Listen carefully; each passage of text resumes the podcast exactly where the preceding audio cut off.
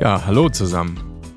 Beim Tauchen, da gibt's eine Regel und die heißt, man sollte immer zu zweit tauchen. Das nennt sich das Buddy-System. Also der Tauchkollege ist der Buddy und man taucht immer zusammen aus Sicherheitsgründen und weil es auch mehr Spaß macht.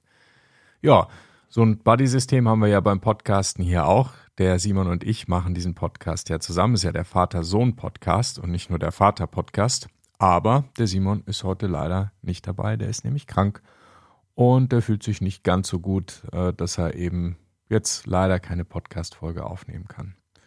Das ist total schade, ähm, aber ja, ich hoffe auch, dass es ihm bald wieder besser geht und äh, deshalb gibt es heute keine richtige Folge mit uns zusammen, sondern eigentlich nur von mir eine Folge, in der ich mich kurz melde und ja, euch Bescheid gebe.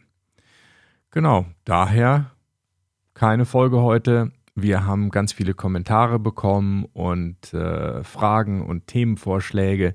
Die werden wir natürlich so bald wie möglich wieder beantworten. Und bis dahin wünsche ich Simon auf jeden Fall erstmal gute Besserung, falls du das jetzt hörst. Also, dann bis nächste Woche. Da gibt es wieder eine richtige Folge. Danke und ciao.